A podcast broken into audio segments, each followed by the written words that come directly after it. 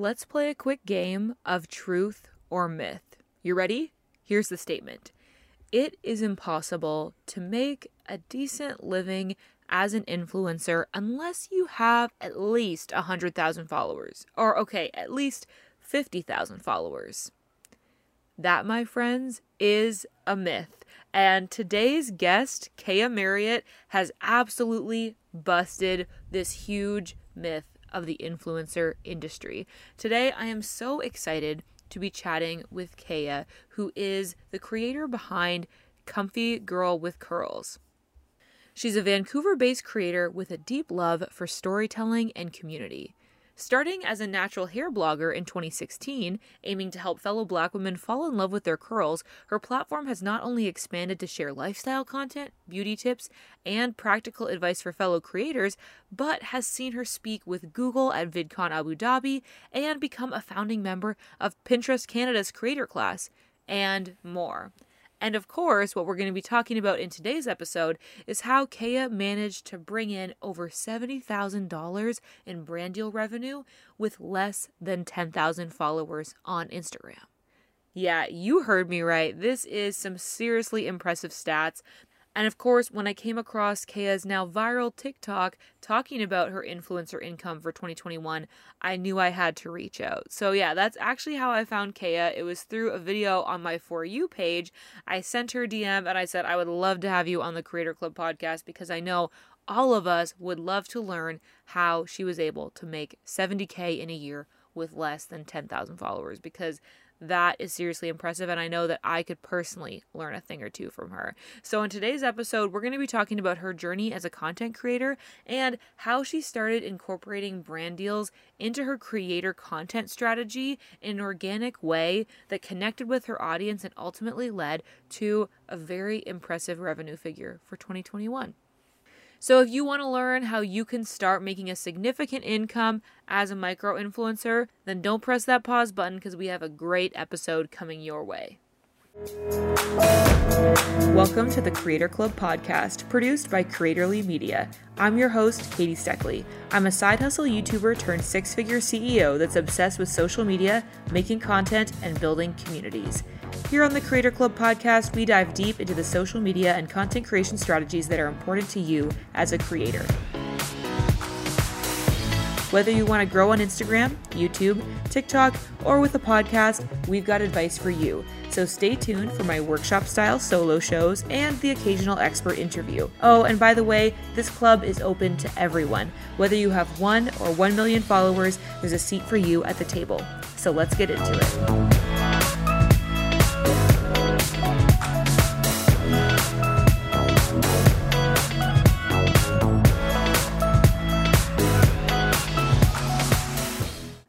Dive into the interview with Kea, of course, I have to give a massive shout out to the reviewer of the week, which comes from Miss Meg H.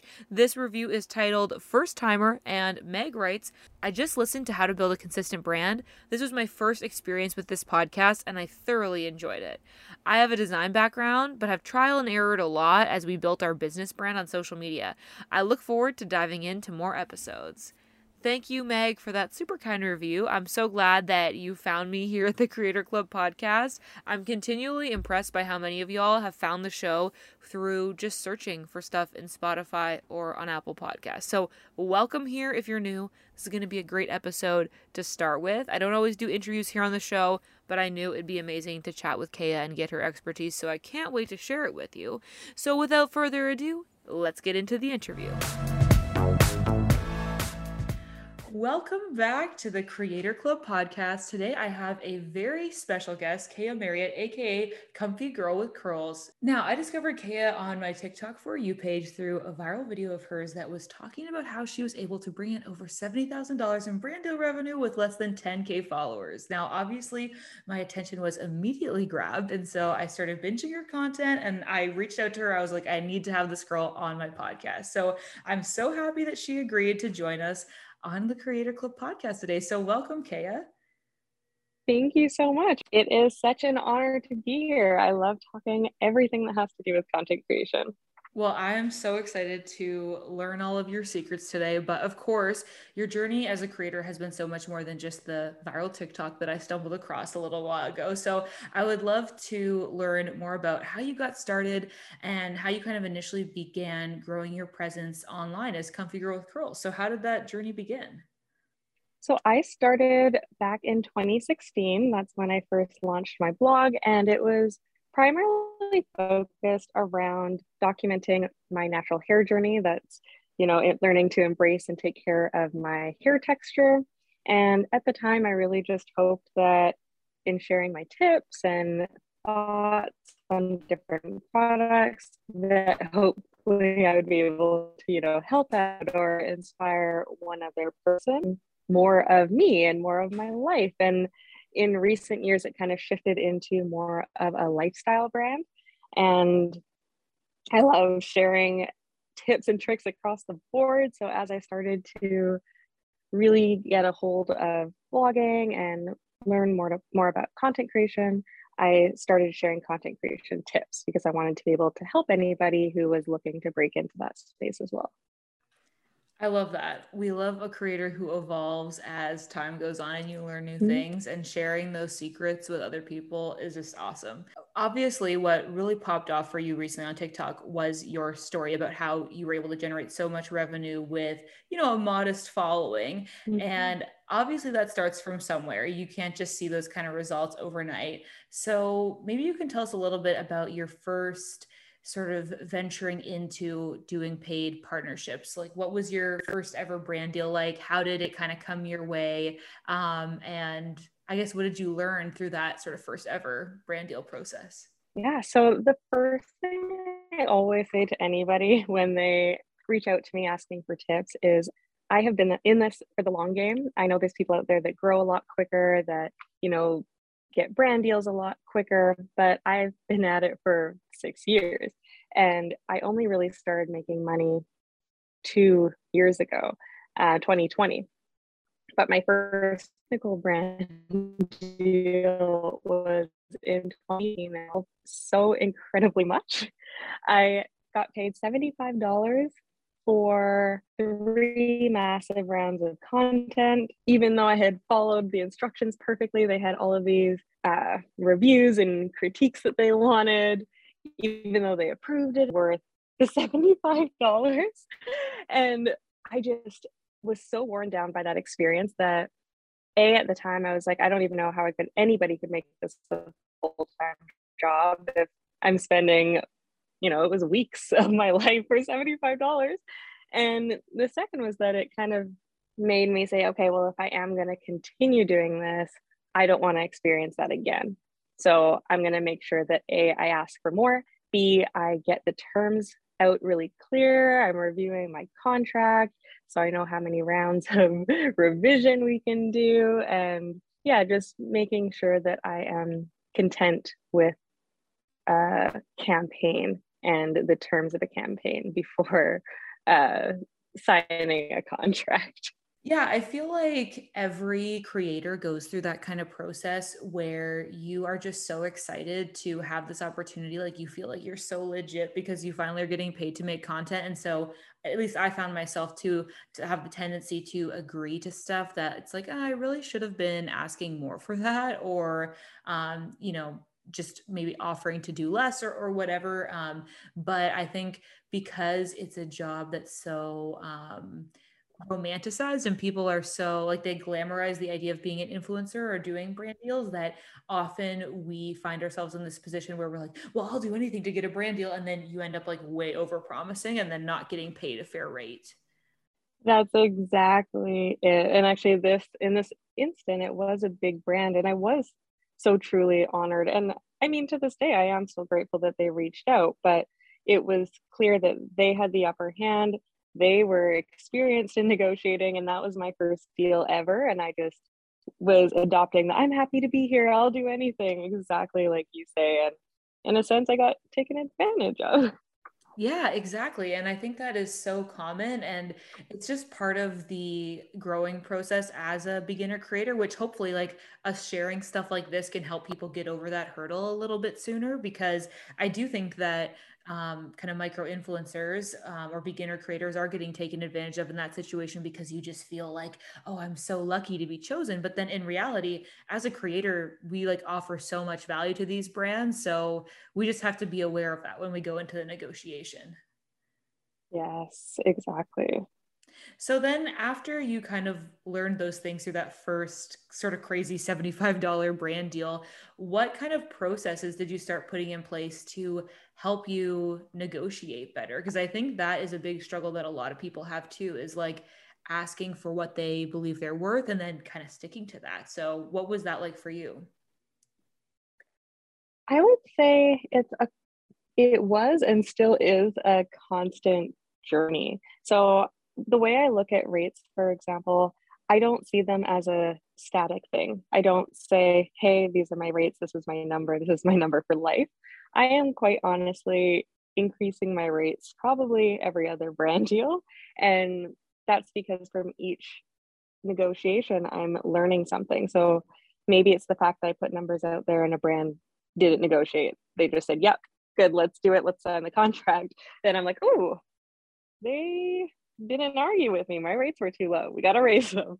Sometimes, you know, I have more experience under my belt. I maybe invested new in new gear. My audience has grown. So I feel like every conversation I'm going into with a brand, I have something new to bring to the table, or I have a lesson to, that has taught me how to negotiate better.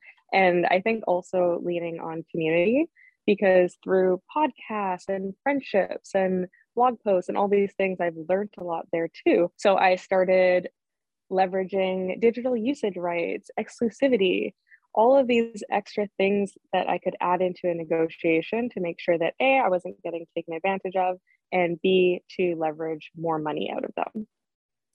Totally. And I want to talk about all those different technical pieces because I feel like you just named a few things that I've just recently learned about. And it'd be great for us to share with the audience what all those different you know digital usage rights and stuff are but i did just want to say that i think it's so smart to be continually increasing those rates because you're right you're gaining knowledge your audience is growing and it kind of reminds me um, of this photographer friend of mine who was telling me that um, when she first got into wedding photography and she was really um, you know really increasing her skills and getting better every time she would start booking weddings out into the future. And she would say to herself okay i know i'm going to shoot five more weddings before i do this one. So i'm going to increase my rate to reflect the skills that i know i'm going to gain over that time. And that kind of like blew my mind when she told me that but it really makes sense. And like any other business as you're able to offer more value your rates should reflect that. So I think that's just a really good way to go about it.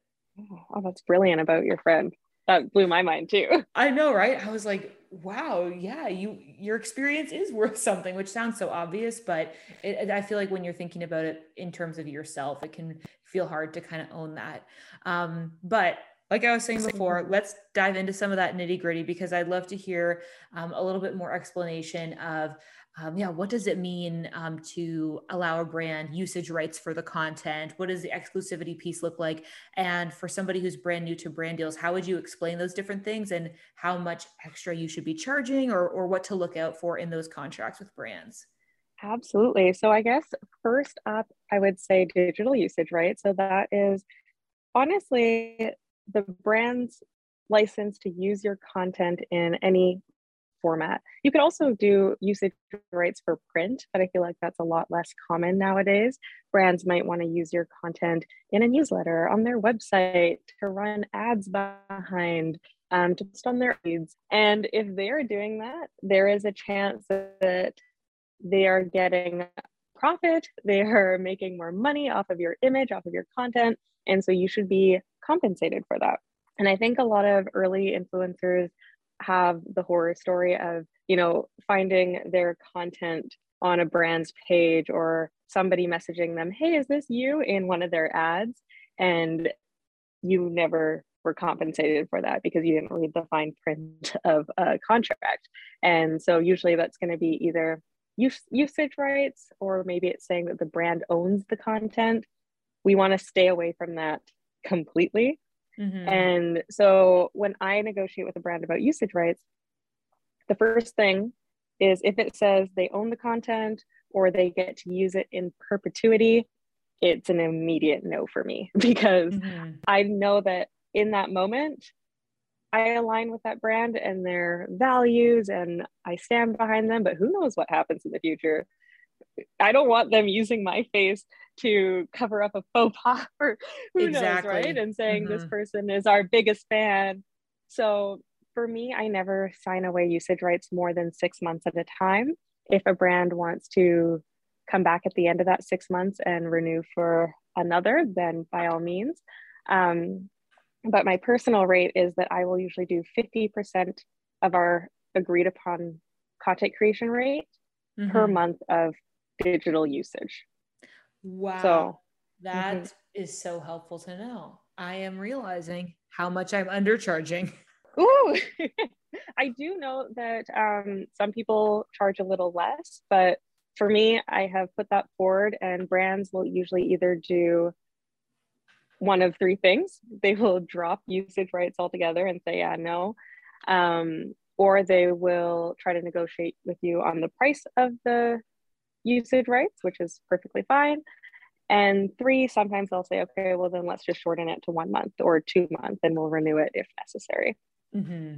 I feel like this, the whole usage rights piece is something that I am just like now kind of becoming more aware of and the importance of it because I also do have one of those uh, classic horror stories where um, an earlier brand deal that I did quite a while ago, um, part of the agreement, which I didn't think much of at the time because it was the first time I'd seen it, was that they would be able to use um, part, it was for a YouTube video, that they'd be able to use the section that I made promoting them um, in Facebook ad campaigns and that they would mm. um, advertise to my Facebook audience. And, you know, at the time, I'm just like, yeah, this is a great brand deal. I'm going to just like lock this down and agree to it. Um, and then, you know, I obviously I stood by the product and the company and I believed in what I was promoting, but I was thinking that my audience would have exposure to it through a one minute segment in one YouTube video. And what ended up happening is that my audience had exposure to it through a one minute Facebook ad that they were seeing like every single day. And I started getting comments of people saying, like, oh, you know, I see this all the time, or, you know, just being kind of, I feel like any Facebook ad that you run is going to get some negative comments. That's sort of the nature of it. But I didn't realize yeah. like how much they were going to be pushing it. Um, and I didn't charge anything extra for that. And this was going on for months. And eventually I emailed them and I said, hey, you know, that like we agreed to this, but I've just been getting some feedback from my audience that it's getting really repetitive. And I just don't think that this is, I think this is harming more than it's helping at this point. Um, and they were receptive to that. Yeah. And like, yeah, that's fine. We'll, we'll stop running the ad. Um, but I think what I learned through that is just how much control you're handing over to a brand when you do let them use your content in whatever way they see fit. Um, and it's kind of scary.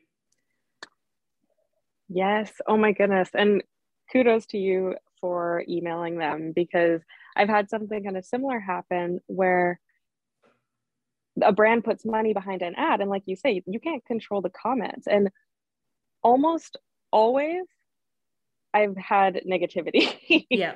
and because what's happening is when a brand puts money behind it, yes, it's going to your audience, but it's also going to people who don't know you and you haven't built up that trust and rapport with. I had a ad end up on anti-mask Facebook oh, no. and I was wearing a mask in the image. Oh yes.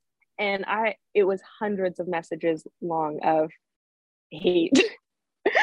and that's another reason why I say I charge 50% because you aren't the brand is not able to control how people respond to my content outside of my own network and community. So you know what? They they got to pay up for that.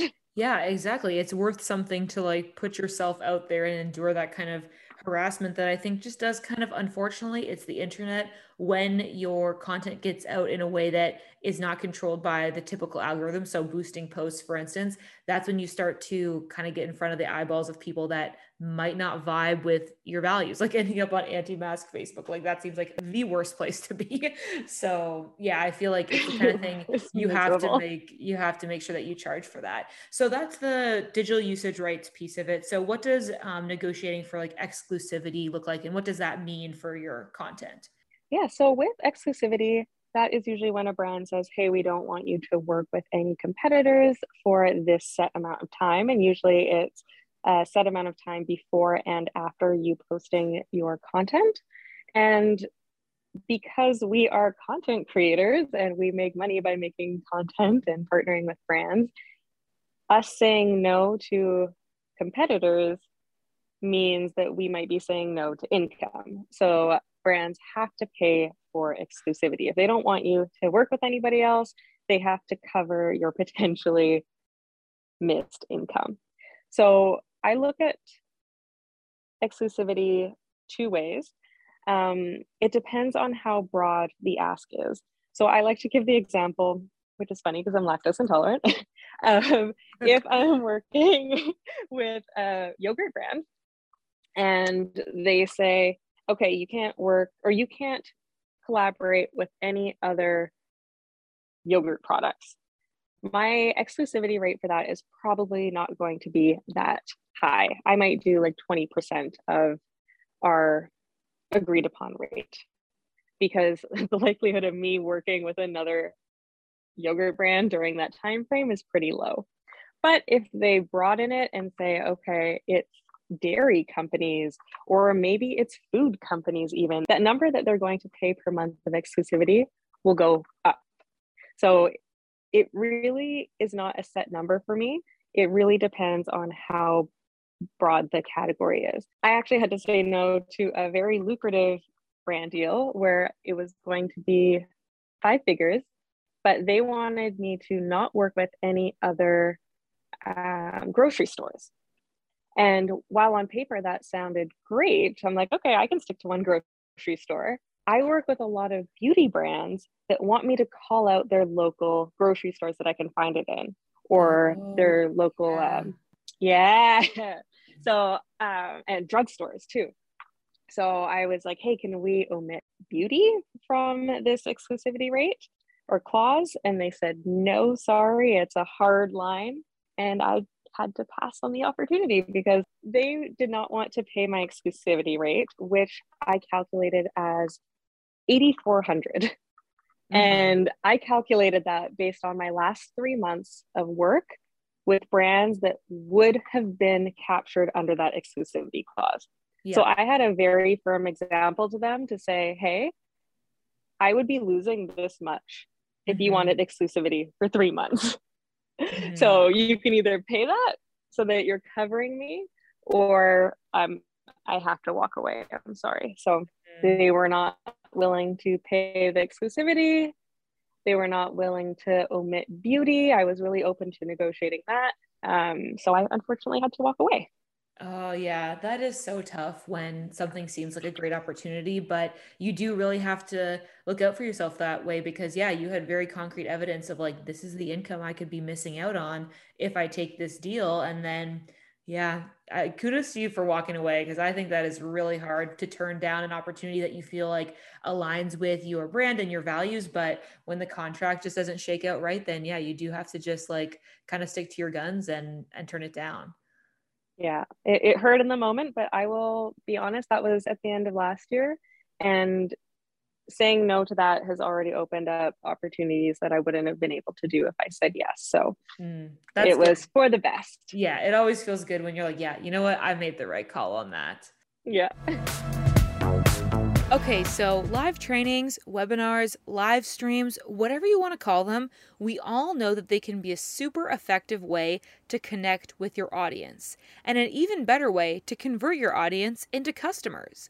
But so many creators are too intimidated to start using webinars in their sales strategy because the tech seems tough to figure out. But effective sales webinars don't have to be out of reach with Webinar Geek. Webinar Geek is a web browser based app that lets you host engaging and interactive webinars entirely from your web browser. No software downloads necessary. Webinar Geek checks all the boxes you're looking for in a webinar app. They're GDPR compliant, data privacy is their top priority. Webinar Geek also allows you to host up to 4,000 attendees, so you've got lots of space for all your most engaged followers to join in. If you've been dreaming of trying webinars but you've been too scared to start, this is your sign. Webinar Geek is the perfect tool for you. You can check out Webinar Geek at webinargeek.com. Okay, cool. So we've covered what digital usage rights look like and exclusivity. So that's all really important stuff to think about when you're negotiating with a brand. But I think the question that probably a lot of folks who are listening would have is kind of a few steps back in the process. And that is how do you actually find all these brand deals like where do they come from? And i think especially a lot of smaller creators uh, wonder that because yeah it's kind of like do we go to these like network sites where we like apply for these deals? Do i have to get a manager to find them for me? Maybe you could tell us about how you find all the brands that you work with. Of course. So i feel incredibly fortunate that last year with all of the money i made i only pitched two brands. Everybody else came to me. And I definitely believe in pitching. It's a great way to take control of your brand. But of course, that sweet spot is to be where you don't even have to pitch. Mm-hmm. And I credit brands reaching out to a couple things because I feel like I am very intentional about making sure my feed is attractive to brands and that I'm doing the work to attract them. Ooh, so yeah, let's the talk first, about that. Yeah. So the first thing I say is your feed needs to be a portfolio. If a brand comes to your page and cannot see where they fit in, they're going to move on to the next. So if you are brand new and have never had a brand deal, go into your bathroom. What are you using organically? What do you think will be helpful to your audience? What will resonate with them? And create content around it the same way you would if it was sponsored content. And that's great for two reasons. The first, you are giving back to your community. You know, you're supporting them, you're sharing your favorite stuff that will help them out. And second, it helps your feed be full of examples for brands of what you can do. And I have had that happen in the past where I created some content talking about my favorite hair care brands and it was super organic. I just wanted to share them with my audience. And a brand emailed me and said, Hey, we want you to review our products. We'd love to pay you. And they linked that photo and said, Can you do something just like this? That's awesome. The second way that I work to attract brands is through hashtags. And this one I find is a bit counterintuitive because when we're doing hashtag research, a lot of the time we are looking for the ones that are going to give us the most reach, the ones that are going to help us connect with our audience. And all of those are incredibly important. But I like to include some that I suspect that brands are looking at, that PR agencies might be looking at. So those are going to be tags that are descriptive of who I am and what I do. So I have a lot of Black blogger, Black influencer, Vancouver influencer, Canadian influencer, and brands have honestly told me that that's how they found me. And a lot of these hashtags aren't very competitive. Um, not a lot of people are using them. So you have a higher chance of reaching the top nine or in showing up in people's feeds if they're actively following them. And it's just a great way to get every post that you make on somebody's radar. That's super smart. I feel like so often when we think about hashtags, we're thinking about trying to get in front of the eyeballs of our potential audience, which, you know, is a fine aim for hashtags. But when you think about it, I actually do think that um, like PR agencies or people that you like you know, brand partnership managers, they're actually probably more likely to be scrolling through hashtags than just like your average Instagram user. So using those kind of mm-hmm. hashtags to mm-hmm. reach those people, genius. Do you also try to do um, any kind of like SEO optimization with like your bio or like keywords like using in your content even? Um, is that like something that you consider? Yes and no. So I find the the latest launch with Instagram where they're talking about um, using keywords in your posts, which is a great recommendation, but I haven't really included that in my strategy yet.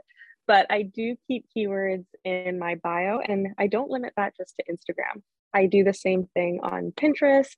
I have it on Twitter, I believe. Not that many people are looking on Twitter though. Uh, but most importantly, on my blog. And a blog, it's what I own, it's my own little corner of the internet. I can put a lot of effort into SEO there. And so I actually have a blog post dedicated to Black Canadian content creators. And that post ranks very well on Google. It might have changed, but last time I checked, if you type in Black Canadian content creator, it is one of the first spots on Google. So if anybody's looking for that, this list pops up. And the funny thing is, I actually didn't put myself on this list at first. I was just trying to hype up people in my community. So humble. And so humble. it, I, well, it, the whole idea, like it felt really silly to put myself on it. Um, but it was actually a friend of mine that was like, you know what, you gotta, you gotta take advantage of this. So I went back and I put myself as content creator number zero because it was a list of 30. I didn't want to mess with the number. And I have also had brands reach out to me telling me that's how they found me as well. Mm-hmm. I feel like SEO is so powerful, especially outside of of Instagram. I, I think that increasingly search is becoming more important within the app, but having a platform like a blog or even Pinterest or a YouTube channel um, that are more sort of searchable platforms, I think can be a really, really great way to um, not only get your content out there, but also just get your presence like as a content creator um, more widely findable on the internet, I guess. Because if you're thinking from the perspective of those um, PR agents or whoever, like that's another great way they can find you. Mm-hmm. Those are really great tips. Um, I'm curious your process now like obviously you've gotten a lot more experience and this is like a considerable income for you do you currently have any any type of like manager or assistant helping you? Is that something that you would ever consider? Um, i'm curious because i actually saw um, a tiktok the other day and it kind of made me think of you. I was like i wonder what Kea thinks of this. Um, because it was a content creator talking about like the headline of the tiktok which is what made it i think go viral because it was so like startling. She was like i paid my manager $20000 last month or something like that. And she was talking about how um, basically that is the commission, I guess you could call it, that her manager got because um, it was a percentage of her overall brand deal revenue. Um, so anyway, it just made me think because I, I personally don't have a manager at this point. Like I just facilitate all my own brand deals, but curious to hear your reactions to the the world of managers and especially like that high amount of commission. Yes. Okay. So we saw the same TikTok, and I honestly have always been a no for managers or the concept of management. But that TikTok had me thinking, and I do also have some friends who are starting to go in that direction. I right now do everything solo with the exception of my husband helping out with some of the administrative stuff behind the scenes. He rough edits some of my YouTube videos, which is very helpful. Um, but other than that, it's just kind of the two of us at it. And I do like the idea of management in the sense that it can help release probably a lot of stress that we don't think we have. I know we know we have a lot of stress, but I think that the all this negotiating, all the back and forth that we all say is this is just part of the game. Imagine how freeing it would be if we didn't have to do that. But mm-hmm. at the same time, I'm somebody that just likes so much control and yep same. I don't necessarily see yeah right? And the thing is i don't see what i do necessarily as being like a talent in need of management. I don't see my platform necessarily as uh, um, you know how some influencers and content creators are very much personality based and just by existing they're yeah. making money and just sharing themselves they're making money. Oh to be someone like that Seems so easy. I know, right? I've always it does. I feel like, and I'm I'm not discrediting what they're doing. I know it's probably very difficult as mm-hmm. well, but I feel like all of my content has been kind of strategic in the sense that I want to be constantly adding value. I like to educate. I want to share. I eventually want to, you know, do consulting and create ebooks and courses and all that sort of thing, and really be my own business owner, I don't necessarily see myself as a talent to be booked for different gigs. Yeah. If that makes sense. So I see the value of a manager. And again, if you're a personality brand and I share my personality and you know it's a lifestyle blog and everything, but I just don't see myself as that type of creator. So I don't yeah. see myself ever venturing into management. But yeah, I yeah. I think it's a really cool avenue never say never. yeah, totally. I feel like we are yeah, so much on the same page with that because I've often felt like that too. That, um, well, first of all, there's a, a part of me that is kind of a control freak. So I'm kind of like, I want to know who the brands are that are interested, and I want to be the ones deciding mm-hmm. if it's a good fit or not. Then there's also the piece of like, I don't know, I, I probably should let go of more tasks and delegate better, but I'm sort of like, oh, but I'm already doing that now. Like I couldn't imagine giving up $20,000 just to like not have to send a few emails because I'm, a, I'm out here hustling. Mm-hmm. I'll send the mm-hmm. emails. Maybe I would feel differently if I was getting a lot more inquiries than I am now. Um, but then the other piece, I feel like you named it so well of like, I feel like I am a business owner, not like a talent to be managed, exactly like you said. And I have always felt, um, I think partially because of my experience with my um, business and being a freelancer, like I've always felt pretty confident with negotiating prices. Like I'm okay with telling mm-hmm. somebody what I'm trying to charge and, you know, kind of going back and forth with them.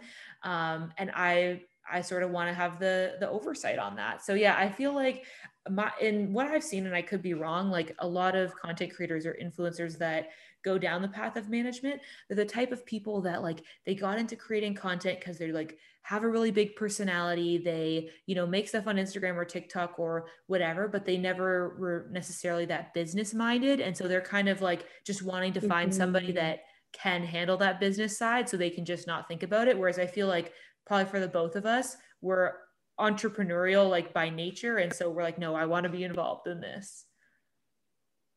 Yes i think you nailed it.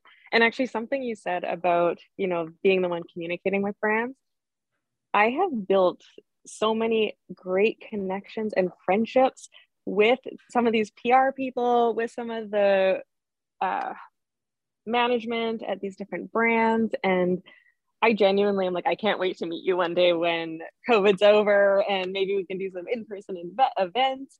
And I just, some of these people, it's the best part of the job is connecting with them. Mm-hmm. And I mm-hmm. could not imagine somebody doing that for me.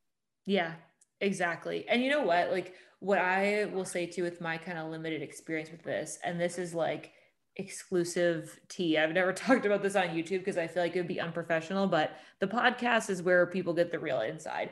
So mm-hmm. I um kind of sort of started working with this um influencer like management agency back in I want to say it was like the summer of 2020 and I got connected through like a content creator friend of mine um and I was really excited about it and I thought uh, you know this is going to be a great opportunity to kind of find more brand deals for myself because I was getting some inquiries coming into my inbox just through, you know, the, the PR agencies finding me or whatever, which was great. Mm-hmm. But I was hoping that these management folks would be able to go out and bring more stuff in for me, that it would bring me more opportunities. Um, and so I was really excited about that. Um, and I still sort of have this sort of casual, vague connection with them, but I've only ever really gotten like sort of two opportunities through them. And maybe part of that mm. is me not being prioritized as much because when they asked, like, okay, well, we can assign somebody to like manage your inbox. And I was like, no, I still want to manage all my inbound stuff. I just want you guys to manage my outbound stuff. And there was an agreement there about them getting a percentage of anything they brought my way, which I was totally fine to do. Um, mm-hmm. But some of the initial conversation was like, okay, well, you know, we'd get somebody to you know manage your inbox and then like we would get a percent of your inbound stuff. And i was kind of like mm. okay but like why should i pay somebody else money for brand deals they didn't even find for me? Like brand deals that i found through my own merit. That's how i feel. Actually you reminded me that i got a email recently from a management agency and i kindly declined. They were legit and everything but that's exactly what i was thinking where you know you can bring more to the table, but I feel weird giving you a chunk of the stuff that I'm already already generating. Yeah, exactly. It would be one thing if, you know, they were really able to like you know double the number of brand deal opportunities that i had but and then especially in the past several weeks i like at the beginning of 2022 i kind of recommitted myself and I was like, I'm going to really try to optimize my, you know, brand deal revenue stream this year. I'm really going to try. So I reached out to them and I've followed up with them like four or five times and I cannot get them to like reply to my oh. email. So I'm like, you know what? We're moving on. I just kind of have a bad taste in my mouth now about management stuff because I'm like, do I just like not get enough views for them? Do I not have a big enough following for them to want to spend time on me? But whatever. We're out here uh, going solo now. Exactly. And you know what? We have our community to support us and, you know, connect us. And I just, I think we can do just fine on our own. Yes, exactly. And keep a hundred percent of that brand deal rate. yes. okay. So uh, first of all, thank you for sharing all of that great brand deal info. Um, I feel like I kind of know you as like the queen of like brand partnership advice. Like you have such great experience to share, but um, brand deals is not the only thing that you do. And you also have some other impressive accomplishments that I wanted to ask about. So, um, first of all, you did some speaking at VidCon Abu Dhabi, which is super, super cool. Um, and you were also a part of Pinterest Canada's creator class. So, I'm really curious to hear about how those opportunities came your way and what those experiences have been like. Yeah, I'm still reeling from both of those. I every so often I'm like, pinch me. Did either of those actually happen? but I credit both of them honestly to the effort I've put into my blog. My blog has always been my number one home. Sometimes I drop off on consistency, but I've done a lot of the groundwork with SEO, like I was saying earlier, and I leverage Pinterest a lot to drive traffic to my blog. So it's been really self sustaining even when I take a couple months break from it. So the first part, Google, they reached out to me and my kind of funny story is that I ghosted them the first time. They actually reached out for a PR company and I didn't believe it was real. That's a power move. Though. And that's that's a serious power oh, move to be like Google. No. I was horrified after, and it wasn't just once. I think I ignored it like twice. Um, but yeah, they were like, "Hey, we're launching um, this new product called Web Stories, and they're kind of like Instagram stories, but permanently on your website um, for existing on the internet." And they were trying to hype it up, and I was like, "Meh," just ignored it. And finally, um, the PR person was incredibly kind for pursuing again um, and said, Hey, how about I just connect you directly with somebody from Google to explain this better? And I got the opportunity to have a, a Google Meets conversation with somebody from the Google for Creators team. Had a great conversation, clicked, and from there we decided that we would do um, a YouTube video which is like a little interview sharing how I make passive income from writing product reviews on my blog. And so that's kind of how the relationship first started, but I definitely don't recommend anybody trying to recreate that. but um yeah, from there we were already in contact when VidCon Abu Dhabi was coming up and they were already slated to speak there and they wanted to bring um, a creator along for each of their two talks so that it wasn't just like, hey, we're Google, listen to us because we're Google. they wanted to be able to show, hey, here's some creators that are living the life and have experience behind this advice that we're sharing. And so we kind of talked back and forth. They said, hey, do you want to go to Abu Dhabi? And that one, I also, when I first got the email, I didn't ignore it, but I didn't think it was real. I had to double check who it was from. And it just was so mind blowing to me and yeah, it was a whirlwind of a trip. Five days. We gave our talk, had lots of great connections, and um, yeah, it looks like we might even be doing the talk a second time around, but I won't say too much on that. Ooh, that is so exciting. That is such a cool yeah. experience. And I honestly feel like that speaks to even what we were just talking about, like the value of having those personal connections with these different brands, because, you know, maybe a manager could negotiate that kind of thing. But I think there's something so powerful about you had this personal connection with somebody from Google and obviously they liked you like you vibed with them and then when this other opportunity came up it was like this natural connection. So i feel like it really is about you know networking and building relationships and you never know where that can go. I mean it might even take you to abu dhabi. Like that's so cool.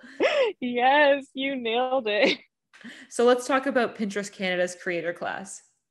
Yeah so that one I am so honored because Pinterest is something that I am always hyping up. I think my audience sometimes might be tired of me because every opportunity I can, I'm like, Pinterest, do not sleep on it. And that's just because creating there, it's permanent. It's your content has such a long lifespan and you feel like your content's actually getting seen. And so, like I said, I've been using it for a really long time to drive traffic to my blog.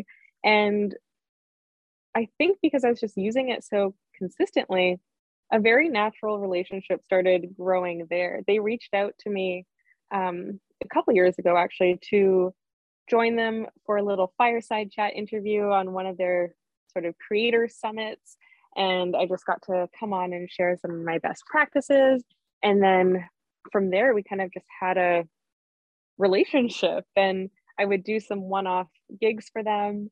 Then last year, they emailed me saying, Congratulations, you're part of the 2021 creator class. And basically, I was commissioned to create regular content for them. And there were only 10 of us chosen, and across just a variety of niches.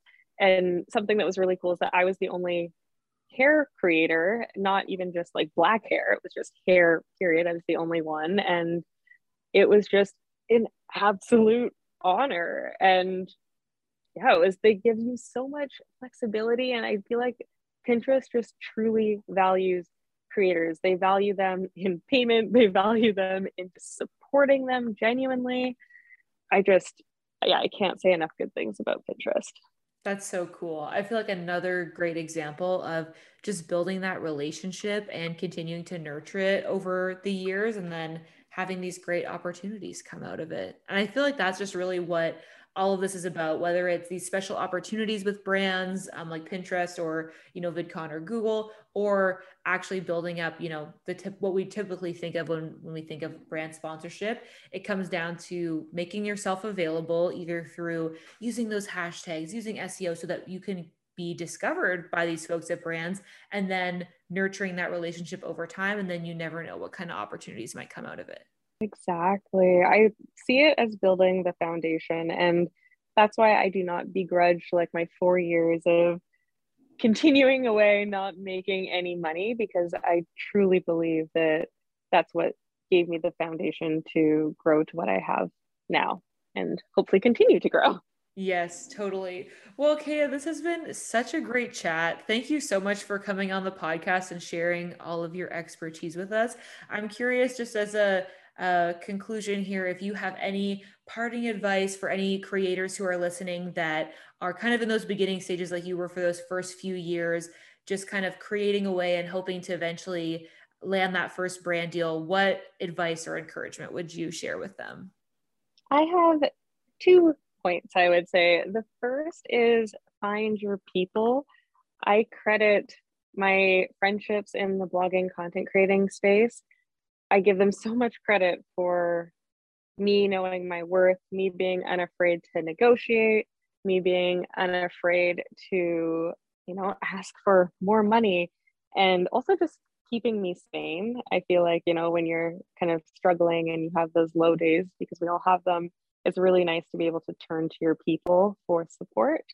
And the second, just a bit more practical, is don't be afraid to pitch and to take action and you know look up brand emails and just put yourself out there first it can be incredibly scary but i think it's a, a great way to get on people's radar as well such great parting advice. Well, before we close out the show, do you want to let everybody know where they can follow up and find you online?